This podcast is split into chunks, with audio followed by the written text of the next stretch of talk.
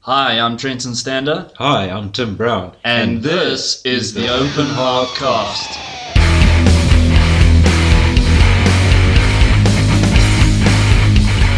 Three, two, one. Welcome to episode 26 of the Open Hearth Cast, here with our co host Tim Brown. How's it going, buddy? Uh, sometimes maybe. uh, not too shabby. I'm just a bit stiff and tired because I was busy forging some tongs today. It's good. It's good. Keeps you fit, off the streets, and out of trouble. Uh, no, not so much. Eh? yeah, you go running in the streets all the time. Yeah, Uh, someone's got to do it. Somebody's going to do it. You're doing that uh, challenge, that David Goggins challenge or something like that. Yeah. So when this episode comes out, it would have been past, so I might not be with you anymore. Yeah. Yeah, it's, That's the, hectic, man. yeah, it's the four by four by forty-eight. So it's run four miles every four hours for forty-eight hours. So it's, it doesn't sound like a lot because four miles is about 40, 45 minutes running. But then it's every four hours you got to do it again. That's just You asked me if I wanted to join, and I was like, no. No, you did say yes, but you didn't know what you were saying yes to. I, I didn't know what I was saying yes to because you were being very ambiguous about it. yeah, because I wanted you to say yes. when I heard about it, I was like, no ways. It's crazy though. That's Hmm. Mm. that's a different kind of But yeah, he, he was on resolve. he was on Instagram a couple of days ago describing it, and he's laid out the plan because it's supposed to all start eight o'clock Pacific Standard Time in America, and I'm not going to start then because it's like two o'clock in the morning here. So I'll start. I think I'm going to start eight o'clock or six o'clock. I'm not sure, or four o'clock. I don't know. I haven't got there yet Jesus. the, the the big thing is that you know the first 12 hours or 16 eight, uh, 20 hours is sort of okay but then sleep deprivation starts to come in Yeah. because you're not you can't go and sleep for six or seven hours you can sleep for most like two and a half hours Yeah. Yeah. Yeah. so i think i'm going to be living in the garage for 48 hours so Yeah.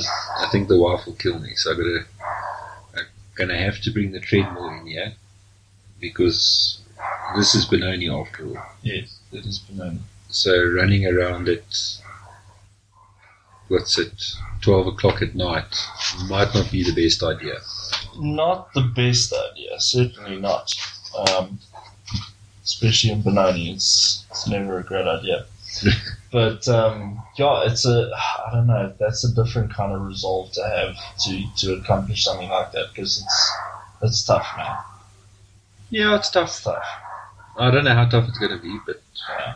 we'll figure it out as we go along. And Yeah, if I die, I'm not leaving you anything. I would say I would mes- message you at four o'clock in the morning. I just Don't worry, I'm gonna be phoning you every time I go out for a run. oh, is that right? Yeah. Is that right? Okay, fine. I'll do that. I'll do that. I'll do that. Uh, so, But um, man, I don't know. I don't know. I was just like, fuck that shit. Like, because I, when I went down to PE over New Year's, I ran a, a 21 and 21k, so that's a half marathon. I did it like two hours 15, which is like half an hour faster than what I the Yeah. last time I timed myself. jeepers. But I, this last month and a half, I haven't been running what I was supposed to be running, so lack of motivation.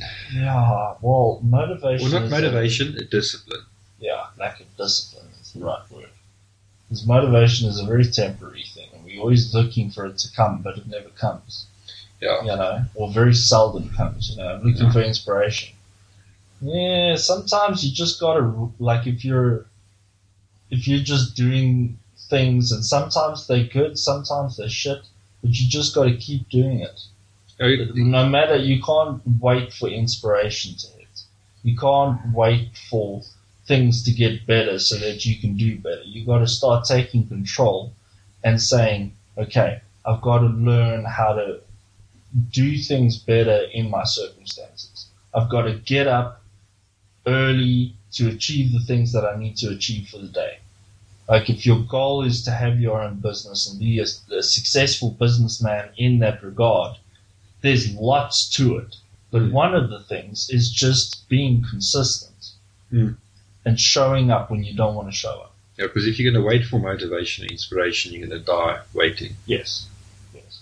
So, yeah, we we preaching gospel here, but we very bad Yeah. fucking practitioners. of it. very bad practices of it. And, but I think as long as you're conscious of it, like as long as you're conscious of constantly needing to improve, you know, that it doesn't matter how old you are, doesn't matter who you are, you, Mm. everybody can improve.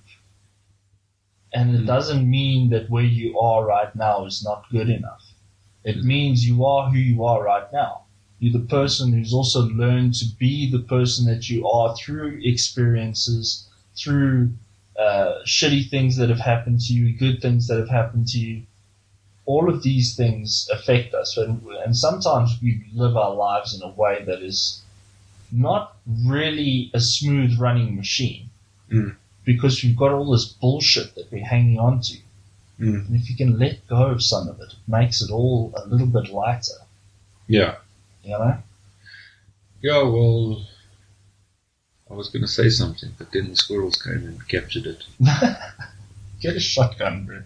Those fucking squirrels. There's too many of the fuckers running around in my head. But your, your brain works very fast, and then I think you forget what you wanted to say Yeah, because you go down a hole. yeah, it, it's. I think my brain works like a woman sometimes. It's fucking all over the place. Just, you just- no comment. Um, but Sometimes it's beneficial, sometimes it's a curse Mm, because it doesn't switch off. mm, mm. So I've been on and off doing that mindfulness meditation with that Sam Harris app, uh, yeah. wa- uh, waking up. Right. And it's interesting because the, the purpose of me- meditation is not to silence the mind, No. it's to observe, Yes. to become an observer. And then you can get very philosophical. It's like, am I inside my body or am I inside my brain, my consciousness, or is it outside? Hmm. It's interesting things to con- contemplate in Mm. English. English. Yeah, it's I don't know, like to me there's like there's so many things that are in this life and some things need to be done a certain way to achieve the best results. Mm. And one of those things is also like you know, it's it's it's, it's the simple things, and everybody knows this. Could be healthy, you know, Mm. and take care of your mind, take care of your your, your soul or your spirit or your Your body, your your inner self or whatever you want to call it. Take Mm. care of all of that stuff, and things automatically once you start. And not to say that these things are easy to do. A lot of them are difficult to do. If you're taking care of your body, you're eating right, you you you're not maybe drinking as much as you used to. You're most certainly drinking more water. You exercising, all those things. Those things are difficult to do, but they're beneficial for you. Hmm. And it's and it's and it's finding. w- We talk about this a lot, but it's finding meaning in the suck, right? Hmm. Like in the moment, it sucks when you're gymming or when you jogging, like miles and miles and miles it's like your body doesn't want to do it, Yeah. but your head's saying, "We're doing it, motherfucker." That's what's Yeah. happening right now. you know, the route that I normally run here. so there's various variations of it. So I've got a standard route where I can I run when I can do anywhere from like five kilometers up to fifteen to twenty kilometers, depending on on how I go. So I normally start out in the first two Ks suck. Hmm. Mm. They suck balls. And then it's like, okay, well, I'm going to do the 6.4 loop. Okay. And then I get, you know, to three kilometers. No, I'm going to do the 7.2. And then I'm going to do the 8.5. And then I'm going to, no, I'm going to do the 10 or the 12 or the, Mm. depending on time, obviously, as well. Yes. But it's a, for me, Like if my mental state is good, then it's easy to run. Mm. But when it's not good, then it's difficult. It's Mm. like why bother? Yeah. So And that's where the discipline comes in. yeah, that's where the discipline is because if you do the if you do the hard graft, then you feel better afterwards, and if you don't run, then you feel shit, Yes. and then you punish yourself, and that little cunt in the back of your head starts taking over. Yeah, yeah, yeah. Yeah. You know him. And I, Yeah. and and that's the thing as well is that that's that's what I say to my friends as well is that I don't like gymming. I don't like it when it's hard. You know, nobody does. I don't like feeling the pain the next day, but when I do feel it the next day, there's another thing about that pain. Mm. It's like you worked hard yesterday. Mm. You you did what you set out to do. It sucks that you're hurting now, but it means you're growing and there's evidence of that. And then when you keep doing that over and over, and you do it for a long time, you're feeling good about yourself, and then something happens, you get thrown out of routine, and then you stop doing it. And you can feel the effects immediately. Yeah. You've got no more ammunition against that little voice in, in, in your head that Because tells you that you that you're a piece of shit. It's that, as David Goggins says, it's hardening your mind. Yes. So there's a constant battle of that voice in the Mm. back of your head, which is telling you you you're useless, Hmm. whatever. I agree.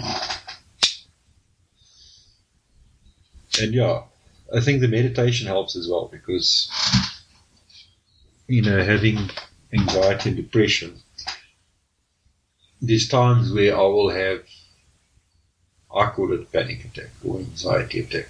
Yeah. but it's not like the what maybe other people would call it, but it's that overwhel- overwhelming flippant anxiety, and it goes on for hours and hours. Yeah. And then I then I do what I know I should do, and then because the last time I had it, I went and I put Sam Harris on, and I sat in the chair for like I think I did twenty minutes or whatever, and then that sort of just takes the edge off. Yes. Yes. Yeah, yeah. It um it makes me feel more confident in myself when I'm doing things to improve myself. Yeah. Because I feel like I'm like I know I'm not fucking perfect, Mm. but I'm trying to be a better version of myself. Mm. Not only for me, but for people around me. Like I want to be a nice person. I don't want to be a, I don't want to be known as a cunt. You know. Yeah, good luck with that. Uh, no, eh? there's going to be people who don't like you, and Yeah. that's that's just a fact, but that's their you problem. know. But that's their problem. Mm. But I I want to know in my heart when I'm when I'm around people that I'm a nice guy, Mm. you know. And sometimes I fail doing that. I don't I don't always get it right, Yeah, you know. And sometimes I have been a bit of an asshole to people, and that's it's always something that I regret. There's certain people that I I'm glad I told to fuck off, you know. but that's because they were But that's assholes. because they were assholes. Mm. Yeah. And, um, yeah, I don't know what the point to that was. It was a bit of a rant, really. But, um, No, but there's times to be a nice guy, and there's a time. T- it comes down to boundaries. So yeah, it's all good and well trying to please everybody, which is not the right thing. But you should be firm on your boundaries, and if you Yeah. if you loose on your boundaries, which is one of my problems, then then you just open yourself up for a world of shit. yeah. I mean, I'm stuck doing a podcast with a dickhead. Oh, sorry. did I- sorry, I had to get a dig in live. no, you have to get a dig in every now and then, eh? I mean, when you want foot in the grave, you want to Hmm. dig somebody else's grave, too. Yeah, I said to my wife I want to be cremated. She made an appointment for next week Tuesday. eh? Must be doing something right. Oh, You must be doing something right, bro. Oh, jeepers, what Right. a crazy time. It's a crazy time. Yeah. I, I wanted to ask you something though, a little bit. It's a little bit unrelated to the topic of what we were talking about earlier. We don't have a topic. right, right. We're just winging it here, guys, Yeah. Hmm. ladies and gentlemen. So I don't know how right this is, but I heard that you could use ash as a insulator for your steel when you forge it? Yes, Can you? yes. If you look over there next to the forge, Mm. is a old metal um, oil can with, but it has to be briar ash, not Yes. barbecue ash or Yes. the other. It's got to be briar ash. Yeah. Ash. Yeah. Axe. Yeah. Ash. that stuff. Ash works as a good insulator. So Okay. So, if you does it have to be fine ash? Mm, preferably fire ash, because if there's charcoal in there, you put a piece of hot steel, Yeah, and you might that- make a fire. You might make a, make a fire. That's that's the thing. But it, it works well. I mean, that's what the old Smiths used to use, Hmm. and uh, so that's when you when you So you don't need uh, what's the other stuff then? Perlite or vermiculite. vermiculite. Yeah, you don't need it. No, No. So if you just give them enough ash, bucket Mm. full of it, it's not going to make it an ember because it's just ash. Mm. Yeah. Okay. So what Because do if you, you- do? Like filter it through a, a, a mesh? no, I take it out the briar and I put it in the thing. I like sort of take the big lumps out. Okay. It's like when you throw up, you chew the lumps and swallow. Yes. you are gross. You are gross. No, No. problem. No, you just normal ash, because when you, we, I've been doing a bit more. I wouldn't call it research, but looking up stuff, and I found that knife nerd steel guy Yes. uh, who wrote the knife engineering, and he's got some very good videos explaining why you're supposed to do some things and where they're beneficial and where they're not This is on YouTube. on YouTube. But he's also he wrote the book and he's got a website, knife nerd steel. Hmm. Um, I'm aware of his website. yeah, so I want to get the book sometime. You know, when I get those lucky six numbers for the lottery. Good luck. Yeah. Um, I was only six numbers out last weekend, but uh, good thing I didn't buy a ticket then. But uh, when you, so if you forge a blade and then you normalize it, yes. uh, you normally normalize it like three times, Sure. lowering the temper each time, and Yeah. that's that's more for grain refinement. But also, what it does is the carbides dissolve into the grains, so they're no longer sitting on the edge of the grain; they dissolve into the grains. Okay. Um, which, when you're f- hardening out of a forge, is very beneficial because then you don't need the soak time. Because the purpose of the soak time is to get the carbides to dissolve into solution. Yes. So if you're hiding out of a forge, it's beneficial to normalize and not anneal. Because when you anneal, then the carbides form carbides again on the edges of the grain ground, gra- grain boundary. Right. It becomes very, very complicated, but it's fascinating. And It is fascinating. um, there was a guy on on Facebook who uh, posted a thing. I think you might have seen it, uh, where he, he had a crack in his blade, and he went through his heat treatment cycle. And I said to him, "You're doing it wrong," because he. Um, this comes down to cryogenics or sub-zero quench or whatever. Yeah. And what he was doing is uh, quenching, then tempering first, and then uh, sub zero, and then another temper. And after watching Knife Ned Steel's video on cryo, the whole point of doing sub zero is that when you harden something, yeah, you get martensite. That's the hard steel. Austenite is the soft stuff. Austenite is what happened. That's when you are at Austenizing temperature. to austenite Yeah, temperature. sorry, so it sorry. goes to austenite and then you quench it and it changes to martensite. But what happens with the more complex the steel is, you start getting retained austenite. And there's a curve uh, of complete transformation to, uh, or from partial com- uh, martensite formation to complete or 99%, whatever. And depending on your, what temperature you austenize at, and how much carbide you have in solution, um, you get retained austenite. And if you at higher temperatures, you get more retained austenite. And if you don't get it to sub-zero as soon as possible, then that austenite stabilizes Mm. in that matrix. and then your blade isn't as hard as what it can be. Wow. So if you do a temper first, there's no point, there's virtually no point of doing sub zero The Sub Zero quenching. So because, it- you- because the austenite's already stabilized in the matrix.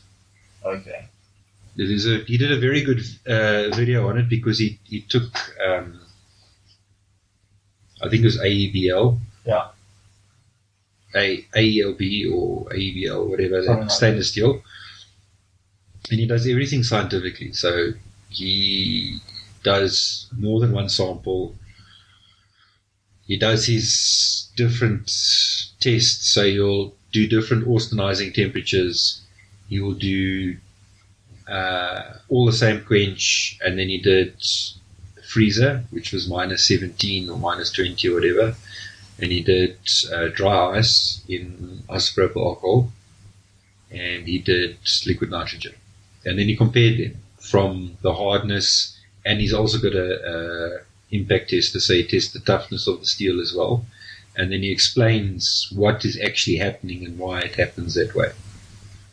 Um, so, for instance, if your austenizing temperature is higher and you quench it and you go to a and you do a freezer, just a normal freezer cryo, your hardness actually starts to go down because of the amount of retained austenite because you um, austenizing at a higher temperature. So I have a question for you. If you take a blade and you normalize, do all that shit, and then you heat treat it, and then you and not the whole process. You don't temper yet. You just harden the blade, and then you let it come to room temperature, and then put it in, say, a freezer. Hmm. Okay. First of all, is that how you would do it, and then temper it after? Yeah, the temper fact? afterwards. Yeah. Okay. And then um, how much improvement can you get out of sticking it in a freezer overnight? Or what's the what's the time period? When is the conversion? What's what's It's the time normally he says normally about an hour. frame? an hour. at least an hour. Yeah. Look, if you put it in a freezer, the problem is the the steel takes a while to get to the Mm. temperature Mm. because it's of the heat, the way the heat is tra- or the heat is transferred. Yeah. If you put it in just straight dry ice without a liquid, it's still going to take a while to get to temperature. Mm. Whereas if you put it in a liquid like dry ice with isopropyl alcohol, and you use the alcohol because the alcohol won't freeze, um, then the cooling happens at a much faster rate. And the same with liquid nitrogen. When you put it in, the cooling takes at a much faster rate.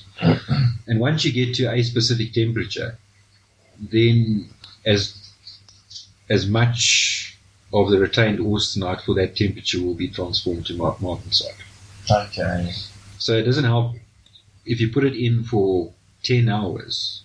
It's not going to make much of it, or the, the measurable difference will be so small that it's Mm. unless you do like a thousand samples. Sure. Um, but for the majority, as long as it's got down to the temperature of the thing you're using for the dryer, Because that's another thing that I'm thinking about because I tried that with this blade, that sandmine blade that cracked. mm So what I did is I heat treated, I, I hard, I normalized it, did all those cycles, and then um, you quenched it. I uh, quenched it, and I don't know. I don't remember seeing any cracks when I quenched it. Mm. I don't remember seeing any cracks, and uh, yeah, when I took it out of the freezer, I, I looked at it and I thought it was fine, and then I saw these cracks, and I was like, "What is going on here?" Look, And I don't know if that could have. It could have been from the freezer, but Yeah. you must remember it's a it's a thermo shock. Mm. Thermal shock, same as quenching. Mm. Um, because you're trying to get harder steel. Mm. So there is a risk of cracking. Okay. So that risk is just there. The risk is there. Okay. But if you want better performance, you want a harder blade. Mm. Because I had blades in there that I had a 1095 lion knife in there that Mm. didn't that didn't break. You Mm. know, so and it's not like the the Sanmai delaminated. It it, it broke across the layers. You must also remember that what what was the sand mine? The Sanmai was 15 and 20 and 1095. Okay. So now because you've got two different steels, the thermal expansion from them is probably different. Okay. There's there will be a difference in the thermal expansion. So now because you going you've done an oil quench, Mm. which has really made it hard, now you're going to a sub zero, it's gonna put more strain on it. Mm. But it's a it's a risk. Mm. It's always a risk. But if you want the most performance, then that's why you do it. Then that's why you do it. Yeah. So, like for a, a normal carbon steel, the benefits aren't huge. Stainless steel, well, the more complex the steel, the better the the better result, the more improvement you get with uh, Sub Zero. Mm. Um, so, like on N690, you can with the liquid nitrogen, you can get probably an extra 2.5 HLC rock wall hardness. Mhm. Um, with dry ice, you'll probably get like one and a half, and with a freeze, you might get about one. Which doesn't sound like much, but it's the hardness scale is, because I think it's not linear Mm. in terms of it's like one rock wall hardness is lot on say 60 is not like 1%. Mm. It's bigger than that. Yeah. Um, so yeah, it's worth doing it, Yes. especially on stainless steels. Mm. Um, 52 100 is also it's a complex steel. But there's some steels that just benefit more from cryo or sub-zero quenching than other steels. Yeah, Other it's steels just it's minuscule. It's- I think it's beneficial to all steel, Mm. but not. s- But like there's others that benefit way more from it. big. so like on carbon carbon steel knives. If it's say a, a hunter or bushcrafter, Yeah. it doesn't need to be 60 rockwell. Fifty-five is more than adequate. Yeah, between 55 and 60 is good enough. And if you're using a simpler carbon steel, say 1085, 1095, 5160, uh, then it's not really. Because you must remember when you go to a higher hardness through cryo, you also reduce toughness. Mm. So, like on a kitchen knife, on a chef's knife, you want the harder steel. Yeah, yeah. Because you want the better edge retention Yes. and the better performance from the steel. Sure. Um, because it's not going to be in a high shock environment. Yes. But you know, bushcrafting or hunting or Yes. choppers. More utilitarian knife Yeah. type knives. Look, they can still benefit from cryo, Yes. um, but then you would you would be tempering it to a lower hardness. So Yeah. instead of say 60, you would be or say 60 to 62 Rockwell, you'd be looking at like 55 to 58. So the question becomes: Is it worth doing on, say, a unless it is a, a steel that really benefits from Mhm. cryo? So, so if, if you look at like a competition cutter, Um, Yeah. it's a high performance plate. Yes, You obviously want hardness and toughness. yes, So there was that one guy who was on the Knife Talk podcast who makes his own competition. He's a world champion in competition cutter, but he uses S3V or whatever, which is a S- stone. S thirty, No, S3. S three V. It's like a stainless, semi-stainless. I don't know, but it's it's got vanadium and stuff, and so it's a high-performance steel, and he uses cryo, Yeah, um, but he tempers it to the right toughness, but it Oh. gives better edge retention and wear resistance and that type of stuff. Mm. Okay. But also, you know, it's not just the steel, it's the geometry. Yes. So he's got very specific angles he does the bevels at. He takes the edge down to a specific thickness. Yeah. Um, so they because he knows from the tests what he can get out of that steel. Yes. So say you use 5160, you're probably not going to get the same edge performance on the same thickness as the S3V or whatever he uses. Yeah. Um, because it's a more complex, higher performing steel. Yes. But for your Ah. average, you know, chopper that you take out camping or whatever, Yeah. 5160 is more than good enough Yes. Yes. because you're not you're not competing against the world best to make a campfire. Yes. No, sure. It's more, it's more than adequate. Um, but what uh, 52100 is a steel that I'm wanting to work with Mm. sometime in the future, um, and I do want to forge it so that I can I can feel how tough it is.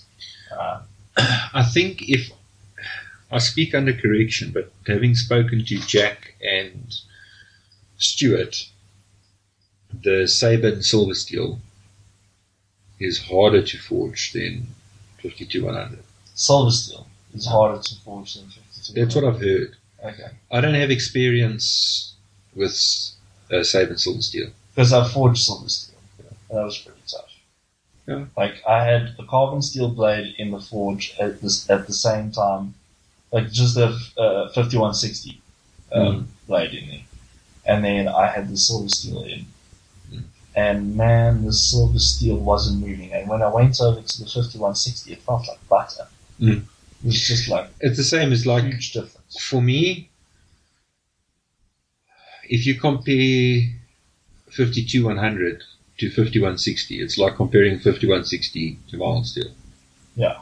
The jump is about that much. Yeah. And I've forged quite a bit of um, 52100, but by arm Wow. power. By arm power. Sometimes, if like when Jacques was still here, I would take a, a big piece of 52100 to him and uh, make a billet out of uh, with a power hammer. Mm. Or now I go to Grant because Grant's got Jacques' power hammer and Yeah. the press. So use that to get it into a usable billet. So say 40 to 50 wide and like 8 more thick, 10 more thick because then from there, I've now got a billet of material to use. Mm. So then to forge a knife out of that is still hard work, but it's not, you know, taking a 40 diameter roller bearing and trying to forge it flat. Yeah, yeah, sure, sure. Makes sense. Yeah, dude, it's uh, the the more and more that I'm forging, I'm I'm feeling uh, more inspired to keep forging, Mm. and um, it's a very nice thing to be able to do, even if you're not great at it. Mm. You- It's just nice to, you know, you get some frustration out of you. Your body feels looser afterwards. You know, it's hard fucking graft, but Yeah. it's good for your mind. Now, to me, you know, forging is more like you buy a piece of steel, Mm. right? Say it's fifty-one sixty, Mm. not expensive. But after you cut it up, the time it takes you to cut it up, and you see all these pieces of good steel lying on the floor, and that just grates my carrot. Mm. That's why I don't like stock removal Mm. because I see all that good quality steel that people like lots of people have put effort into making that steel Mm. and it's going to end up in a scrap bucket and it's going to go to the scrap dealer and he's going to send it to someone they're going to turn it to fucking rebar Yeah. yeah. Yeah. It's it's hardenable good steel. Yeah. And um, yeah, you don't ideally look. There, there's always going to be some loss. Mm. You know, there's always going to be some loss in material, even after forging. Especially if you me, you haven't forged to beautiful edges or anything. You're going to do some profiling at some point. yeah You know. I still do profiling Yeah. But So the thing depends- is, you, you, you're losing a lot less material, and that's what I'm liking about it too, Hmm. is that you can forge the, the corner down into the belly and get Hmm. get the breadth that you need, and, and and you get a good sense for calculating how much you need to get this breadth of a blade, that length of the blade, Hmm. that much of the handle, and you get a feel for it pretty quick. I mean, I remember when I first started forging tongs, I took graph paper Mm. and then I worked out by volume how much steel you need to make the jaws of a tong. Mm. It was like, you watch on YouTube and they talk in millimeters or inches, and it's like, okay, but that's for that tongs. What happens if I want to do this? Because I was looking at costing it. Mm. So, how much steel goes into a pair of tongs? Mm. Um, and what do you need to start with? Because look, you can always cut off. Mm.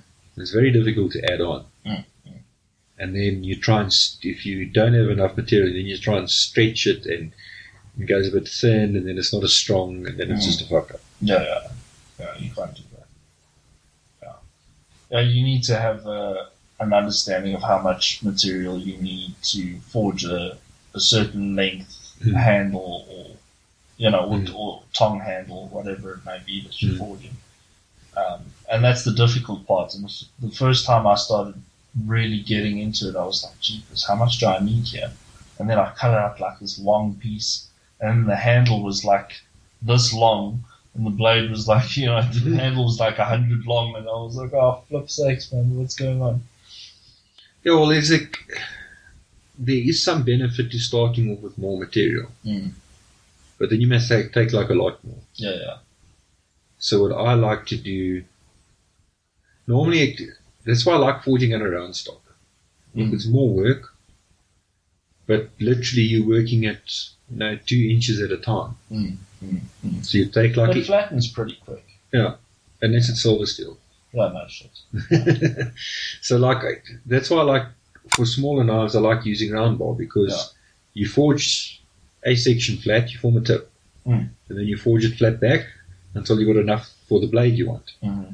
and then you start your handle section, Mm. and then you just cut that piece off at the end, Mm. and you still got a long piece of round bar. Yeah, yeah. Um, and the, that's why it, you know, 5160 that we get is in a 60 wide piece. So if you're making a smaller knife, like a 30 millimeter wide knife, unless you cut it in half, which is just a ball ache, to forge it down is even more of a ball ache. Mm.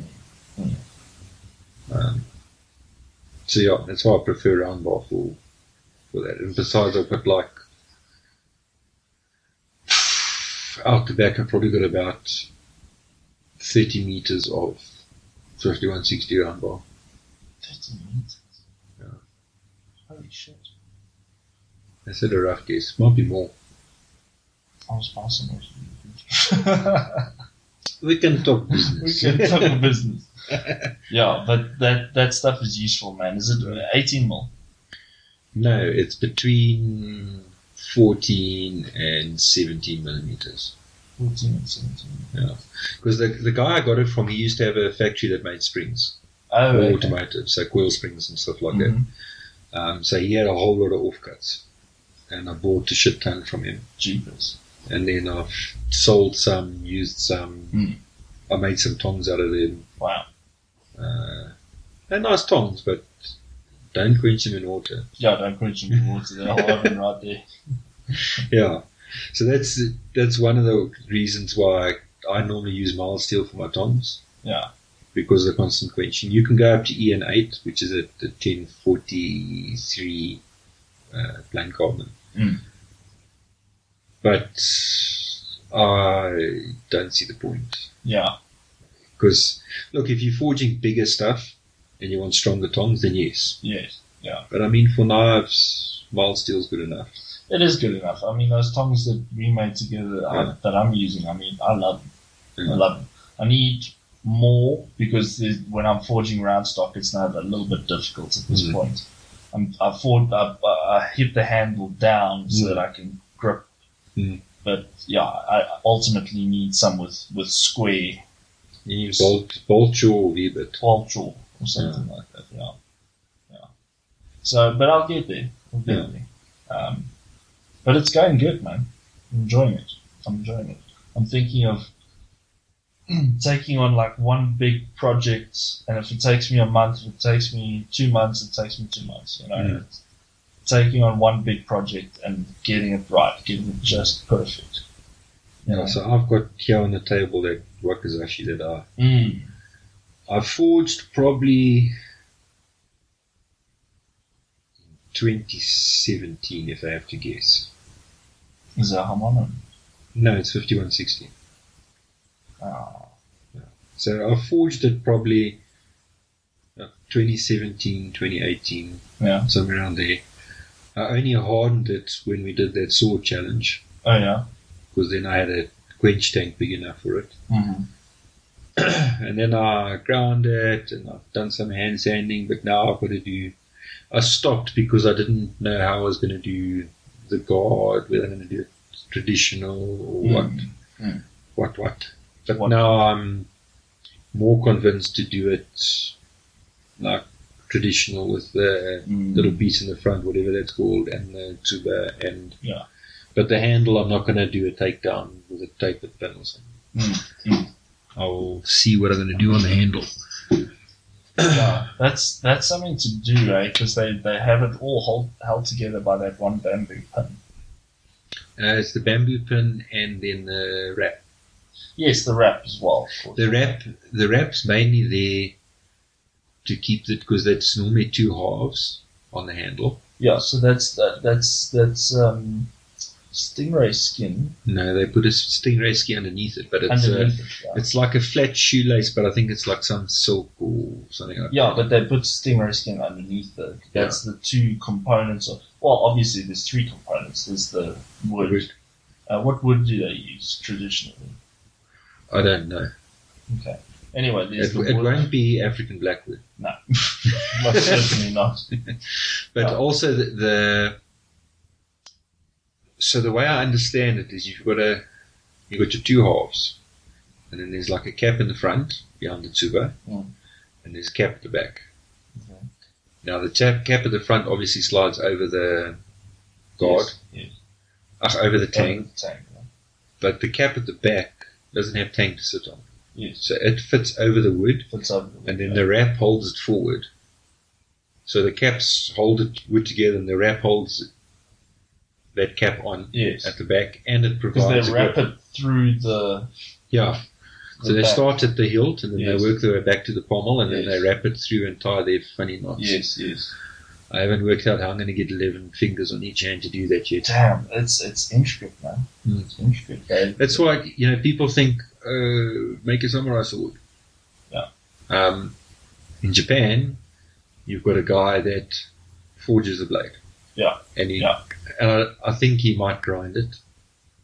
Not necessarily. I've seen I've seen videos where the guy just makes the blade So he forges it and he and hardens then it. he and then and, and he hardens it, and then he take he, he it's sent off to some other guy and he grinds the blade. Then there's a master polisher. Yeah. And then there's the guy who like puts it all together and No. So there's a, there's I the, don't know. yeah, no, there's, there's a guy that does the polishing. Yeah. Then there's the guy that makes the tuba and the front, the like brass people. Then Yes. There's another guy who does the handle, and then there's a separate guy completely who makes the sire, sheath for it. Oh shit. Because um, I was chatting to Tian Berger, Yeah. and the process they use to lacquer that handle or the ach, the, the sheath is like a it's a complicated process Just to get that you know, Sheath. mirror Yeah. super flat, no divots or Yeah. ripples or it's amazing. that's why they each each person in the process is a master of what they do. Yes, yes. So like the guy that engraves the bra- the, the, the blade, Yeah. he's a master. Yeah. So the blade's got like a Across trades different masters. yeah, but the, on the blade the engraving says this was forged by Pete Pompies and someone did the polishing and someone each piece gets signed Yes. basically. Yes. Um, but yeah, Okay. I thought only the the, the, the actual maker put his mark on the. But the thing is, there's so many makers, so how can they? No, the, the, the, the blade I think is normally marked by, by the guy who makes the blade. Okay. On the i- inside of the handle. Depends. Sometimes they put it on the blade itself, Oh, is it? Yeah. Okay. but then like the the accoutrements for the handle are signed by the guy who does the accoutrements. for the handle. Okay. Wow. But That's yeah, amazing. It's interesting that um, you know that the European swords, Mm. unless it was like King Henry V's fucking sword, they weren't. You know, it was a consumable. Yeah. Uh, that's why they don't have as many good examples. Whereas in Japan, you know, swords were handed down. Mm. Look, the handle and the guard might have been different, but the blades were handed down and looked after and wrapped up nicely and stored in the roof and It's very respected. Yeah. Yeah, it was like a, a symbol of something to them. Yeah, It was it was very religious in how they viewed being warriors and being a Mm. samurai. It was very almost religious in its discipline and It's crazy. It's crazy.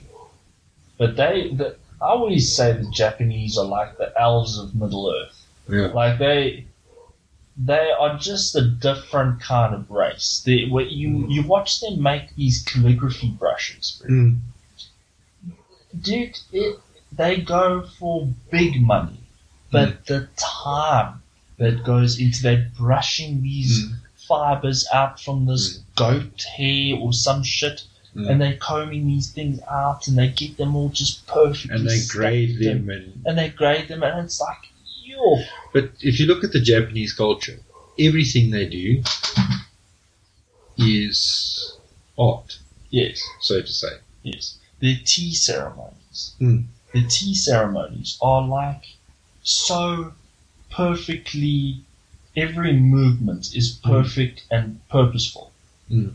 It, it's it's such an incredible thing to see, and it's a big part of their culture. They, when they make teapots, if you see those guys, those Japanese guys making teapots, the precision is Mm. unreal. Mm. It's crazy. I think to a large part, like industrialization and, and I wouldn't say capitalism, but industrialization has destroyed a lot of those traditions more on the western side than on the eastern side. Yeah, for sure. Um, there's one knife maker in Japan. Somehow, I started. You started. We became friends, or whatever. We haven't never spoken, but through sharing stuff on groups or whatever. And I watched this guy, and he he makes his own steel sometimes, mahogany or whatever, or he buys it from guys that make it, and he processes it, and he does a lot of. Um, kitchen knives, but then you also have seen that he does um, courses. Hmm. So guys will come in and they'll do a knife making experience. Yeah. Um, but like the, the traditional Japanese way of making a knife. Yeah. Um, so it's like they put a soul into the blade almost. Yes, yes. No, they very much Spirit. do. Yeah, yeah, yeah. Uh, they very much do. It's, I don't know. They're just different, man. They're different people. What is the Bushido Bushido is um, way of the warrior? Or it's, it's, it's a it's a way of life almost. I, if I remember correctly, I think that's what it is. Yeah, we could be speaking out of our asses, Yeah. but but I think it's I think it's Bushido. I'm not I'm not 100 percent sure, but the but uh, Miyamoto Musashi wrote a lot of stuff about the ways of the Ronin and the ways of Mm. the samurai. because he was a he was a samurai, and then his master died or whatever. and Yeah, he just went on his own way.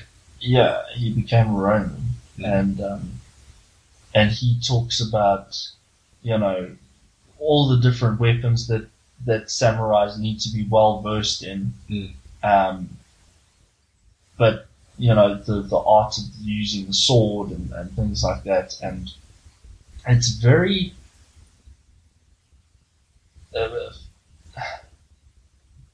I would say very philosophical in some senses because Mm. he's very uh, He is seen in, in a lot of circles as being a philosopher. yeah, he's he's very interesting the way he talks about certain things and how to live your life and um, because he did like what was it six I think he did like 60 duels to the day. And then decided, no, this is he's going to do. Yeah, it he the was next time. he was rated as having one of the highest success rates in duels. Yeah, yeah. Um, but it came from discipline. Yeah. I mean, if you look at the like, there's a lot of videos where the people they practice different cuts, but the main one they do is you know practicing the cuts from the sheath Yes. because if you unless you like you know slap a guy across the face with a glove like the east western style and you're going to meet at six for a duel or whatever a lot of the times the sword only comes out when it's time Yes. i think it's a different approach to life I heard something, and I haven't done any research on it quite yet. I've been meaning to, but I heard something, and I didn't like. I liked the idea of that being the fact, but I didn't know it to be the fact, and it sounded sounded iffy to me. Mhm. And somebody said that uh, they said this is what they said. They said the the, the Gurkhas and and the uh, the Japanese were similar in the sense that uh, when they drew their, their weapons, they had to draw blood. that i think is another shit And I was like, and and, and they went as far as to say that you know that if they would they would draw the sword, and if like like a, a, a, a samurai would like like sort of draw his sword a little bit while it's still in the sheath, but the blade's exposed, and if the danger passes or some shit, then he presses his thumb into the blade to. And I, I'm like, isn't that from the the 46 Ronin or the 47 Ronin where they all signed the fucking yeah thing where I'm like, that's not true. That's I don't know if it is true. That's the thing. well if I it don't wa- know. if it was true, okay, then every time the guy took his sword out to practice, he'd have to cut his thumb. Yes.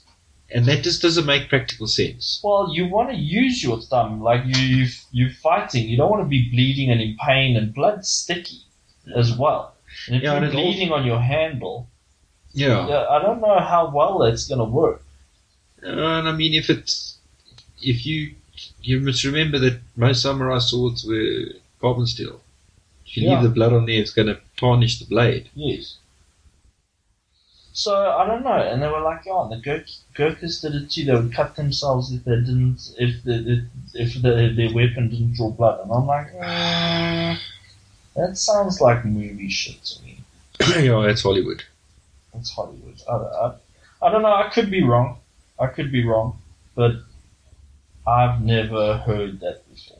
I need to be persuaded by scientific fact first. Yes, yes. No, I, I, Not. Uh, not myths. hearsays and and guys saying, "Yeah, my my father was in the what what war," and uh, this Japanese guy told him that that was the truth. And Well, it's the same as when a friend of mine from varsity, when he was in high school, they went to America as a school trip. Yeah. And they did their best to convince people that they fucking walk around with lions in the streets. And the people believed them. it's like, yeah, Yeah. it's the thing you do to fuck with people. yeah, sure. I don't know. There's people out there who get like they they think that what movies say are fact. You know, they think because it's in a movie that it's accurate. Yeah, It's no, not movies movies are not accurate at all. No. Like if you read a book and then you watch the movie. Yeah. Uh, no, it's not the same thing. If you if you look at the the uh, a classic movie scene where the broken sword in Lord of the Ring, the the the, the uh, ring that cut the, the the sword that cut the ring from Sauron's hand in the Yeah. beginning, that sword was broken by Sauron, Okay. and uh, then they forge it back together to give to Aragon so he can go and Drop off. get this ghost army to to come and pledge their allegiance to him and what what what this magical sword. So they it shows you the video the the footage of them forging this blade back together, and they heat they heat this piece up and they heat this piece up and they put them like this together where the crack was, Yeah. and they they start hitting there. I'm like, oh, that's not that's gonna, that's not gonna. It's Work. like in uh, Game of Thrones where they cast that Valerian seal sword. They're like, That's like, nah, fuck off, man. Hmm. No, we can man. cast iron there. No, man. yeah, I don't know. There's weird concepts people have got about how. Armchair coaches. Yeah, yeah, yeah. That's I saw it on the movies. It must be real. It's like people see stuff on Facebook and say it must be real. it's it's just selling bad news Yeah. or in, inaccurate news sometimes. Most of the time. If you look at mainstream or any mainstream media, it's all told from a side. Yes. Be it left, right, east, west, Yeah. fucking whatever. Yeah, yeah. It's like Joe. I, I saw a, a short clip on YouTube of Joe Rogan saying before the elections, uh, I think it was 2016 or whenever he was watching, he was flipping between CNN and Fox News, and he was like, "Are these guys even fucking covering the same election?" That's how different the news was. And I think that's been their downfall. Yeah. I mean, there's been a bit of like shit in the news about Joe Rogan and Oh, mainstream media, and it's like, you know, uh, what's it? Fuck, they are the masters of their own destiny. Yeah. They've created the animal that they're living with. Huh? The one guy's going off, oh, we've got newsrooms and fact checkers, and he's just there winging it. Well, his audience is bigger than CNN's. Yeah. So obviously he's doing something right. Doing something right. Um, what I like about him is he just sits down and has a conversation, and where it goes is where it goes. Where it goes is where it goes. And And he he's not there with an agenda, which is what all the mainstream media they each got their own corporate agenda. yeah, he's not trying to push any particular narrative. He's just he's just having a conversation and being reasonable. Like And if he he's- doesn't agree with something, he'll say that he doesn't agree with it. But also he gives a voice to a lot of people who can't get into mainstream media, Yes. Yes. which I think is important because if you can't discuss topics, how can you come to a agreement on what is fact and what isn't? Yeah, dude. You know, ever since I've started watching his podcast, my mind is broadened as to what is right and what is wrong, and what, and not fundamentally right and wrong, Mm. but you know, my attitude towards certain things has just changed. Yeah. You know, and for the better. Yeah. The, the the more you watch him, the more you realise that we know fuck all. Absolutely. I, I look up to him, but uh, he, he he he always says on his channel, "I'm a chump. I'm a chump. I'm a Yeah, but then you listen Yeah. to to someone like uh, Jordan Peterson. He said, um, Joe Rogan isn't a highly educated person. Yeah. You know? Yeah. He calls himself a meathead, you know, Yeah. fighter. He was a flippin' good fighter. Yeah. Um, but he's intelligent yeah." He's very and he's very knowledgeable Yeah. because of, of what he's been doing. because of what he, what he's been doing, and he's and he's come from a hard life as well. He's come from a very hard life. You know, he was really battling when he was in his early career as, as a Mm. comedian, and for somebody like that to come from there and have one of the biggest uh, podcasts out on YouTube, I mean, he And- started podcasting as just a thing. He started right in the beginning when podcasts first were a thing. And I remember I had an iPad and it had this podcasting. It's like, what the fuck is that? yeah, yeah, yeah, I didn't know what the fuck it was either. And uh, he's just, he's got a good business model. Mm. And the business model is let's have a long form conversation. Let's Yeah. chat. Let's see where the fuck it goes. Yeah, exactly, and that's very much what uh, led us down this, the same path as well, but wanting to talk about what we want to talk about. But um, it's just that we, when we have these podcasts, we're just two mates chatting about things that we find interesting, and sometimes we inter- in, in, uh, interview people who are also in knife making or uh, other places. Like we, we don't have this is not necessarily a knife making podcast we are knife makers who have podcasts. Yeah. That's it. Yeah. Yeah.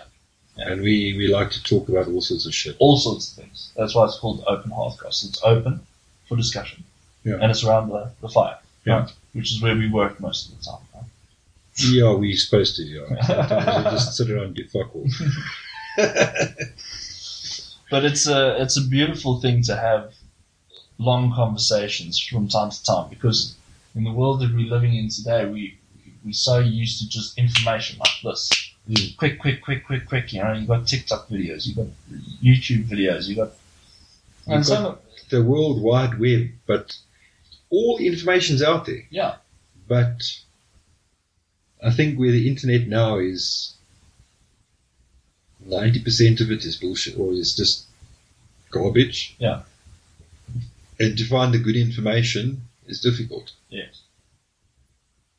Yeah, and uh, I don't know. It's just like some you, you find it interesting to when you start really getting into these these long term conversations. You, you you start understanding how different people think. You start looking at different perspectives with a broader mind. You know, it doesn't mean you have to accept it. If you Mm. fundamentally don't accept it, you don't have to Yeah. accept it. But you can at least entertain it and say, okay, well, what did I learn from that? If you learn fuck all, you learn fuck all. But if you learn something, you learn something. Even if it's to be more patient with somebody while they're telling you something that you're not interested in. Hmm. You know? I mean, Jordan Peterson says the main reason why he does all the lectures he does and these big debates is so that he can think critically. Yes. He Yeah. Mm. says, because if you're talking to an audience and you're engaging with it, so he engages with the audience, he listens, he, Yes. he picks up what vibes he's getting, and he may take questions or whatever, but going through what's in his head and what he's written down or whatever and talking about it gives him the opportunity to think more critically about it. Yeah. So your belief system is is based on certain things that you believe. Yes. Right. But unless you can talk about it and debate, I wouldn't say argue because argue is a, a strong word, but if you can debate about it and put forth your ideas and stuff, in the process of doing that, you can interrogate your belief system. Yes. And I think it's a good thing to do it because 90% of what we know now is all wrong. Yeah. Because I remember when when I was in first year at university, you do phys- I did engineering, so you do physics and science and shit all in school, and then you get to university, and it's like uh, they were bullshitting us at school. Yeah. They were just giving us little bits of information, Yes. you know. But most of that stuff is like not entirely true. Yeah, yeah, yeah. Yeah, it's crazy when you get to that point and you start expanding your mind to different different points of view and different different wealths of knowledge and things like that. You start looking at the world very differently, Mm. and I think that's what's important because I think we're all we're all plugged into this machine where you're just a number in a cubicle, Mm. and it's just It's all a It's- simulation. it's it's not very satisfying. No. It's, and and that's what people are struggle, struggling with every day is that they they have to pay bills, they have to do all these things, they have to take care of their wives, their, their children, all of that stuff. But they're doing something every day that is just soul destroying, and they feel trapped. Well, it's because I think it's because they don't see the meaning in it, and they don't s- they don't always approach it from the right frame of mind. So, like I, I was thinking a lot about what Grant said about uh, Kant's uh, deontology, about the the theory of doing things out of duty. Yes. So, if you want to call yourself, say, a husband and a father, Mm. right? Yes. there's certain duties that come with that. Yes. So you have to provide for your family Mm. and you have to do your things, but if you see your job as a way of performing that duty, you don't have to like it. Mm. It's Like who likes making their bed? Nobody. Nobody. Or, Oh, I don't know, unless you like seriously OCD. But um, it's a duty. Yeah. And you are, I think it adds, it, it reflects your character. It reflects your character. Um, yeah, and, and I agree with that to some extent, but at the same time, there's just people out there who just, they've got a, you know, and it's not just that they've got a bad hand or whatever, or they're looking at things the wrong way or whatever. It's just that they, they're just stuck in this thing. Yeah. And it's not their fault. I know exactly that feeling. Yeah, we all, we all do and it's Because I'm- a it's a very very horrible feeling because you don't feel like you're actually living. You feel like you're just existing and constantly reacting to things that are happening in your life instead of being proactive. so instead of navigating the storm, you're just fighting it. Yes. So, like where I am now, I'm stuck in the now. Yeah.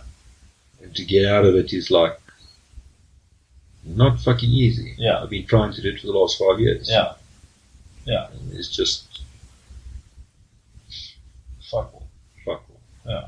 And I, just when you think something might pan out, then uh, Then it doesn't.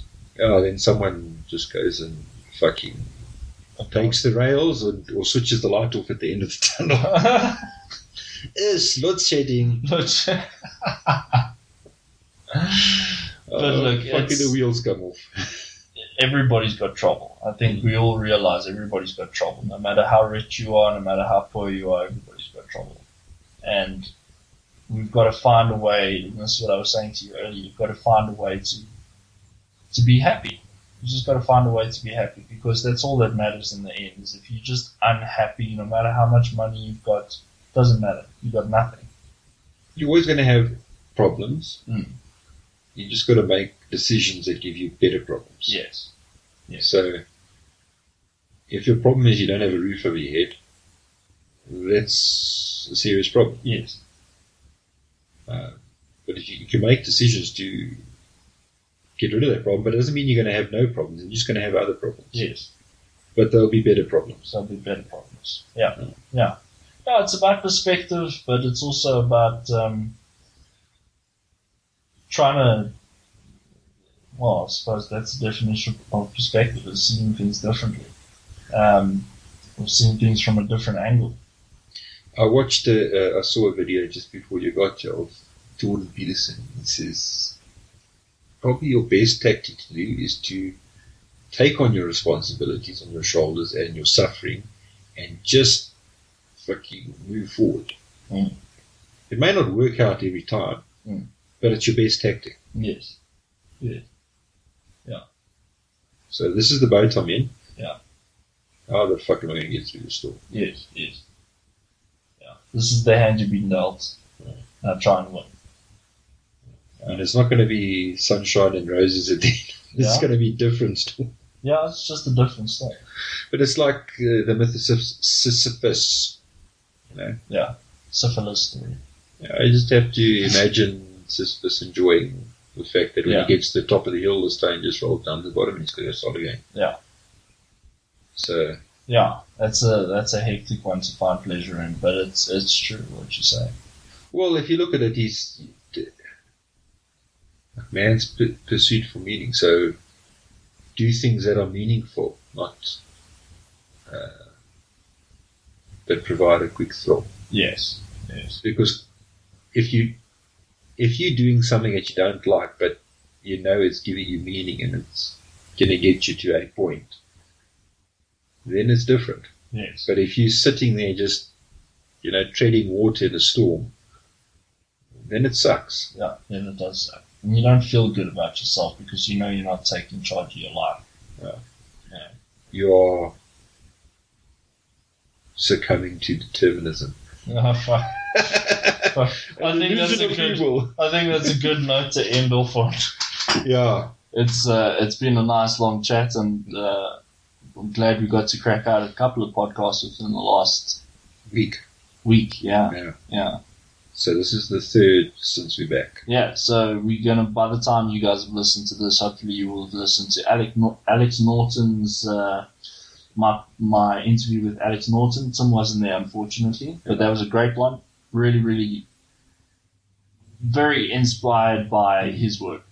Very inspired by his work, and he's a smart dude and really nice, down to down to earth, humble guy. Mm.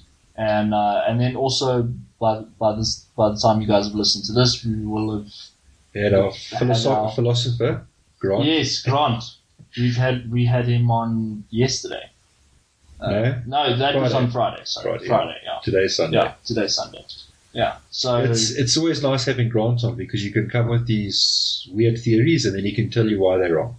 yes, yes, And he it's- can he can give you the the arguments against it and then you can go back and you can sit and think and reflect Yes. about it. yes, yes. And then you come to realise that like I said, ninety percent of what we know now is wrong. Yeah. We're all in a simulation. Uh, okay. that's a that's a good cutoff line there. And uh, thanks for joining, guys. Appreciate it. We will see you guys on the next episode. Cheers. Cheers. Thanks for listening to this week's episode of Open Hearthcast. Find us on Instagram at Open Hearth Cast, and we'll see you again real soon.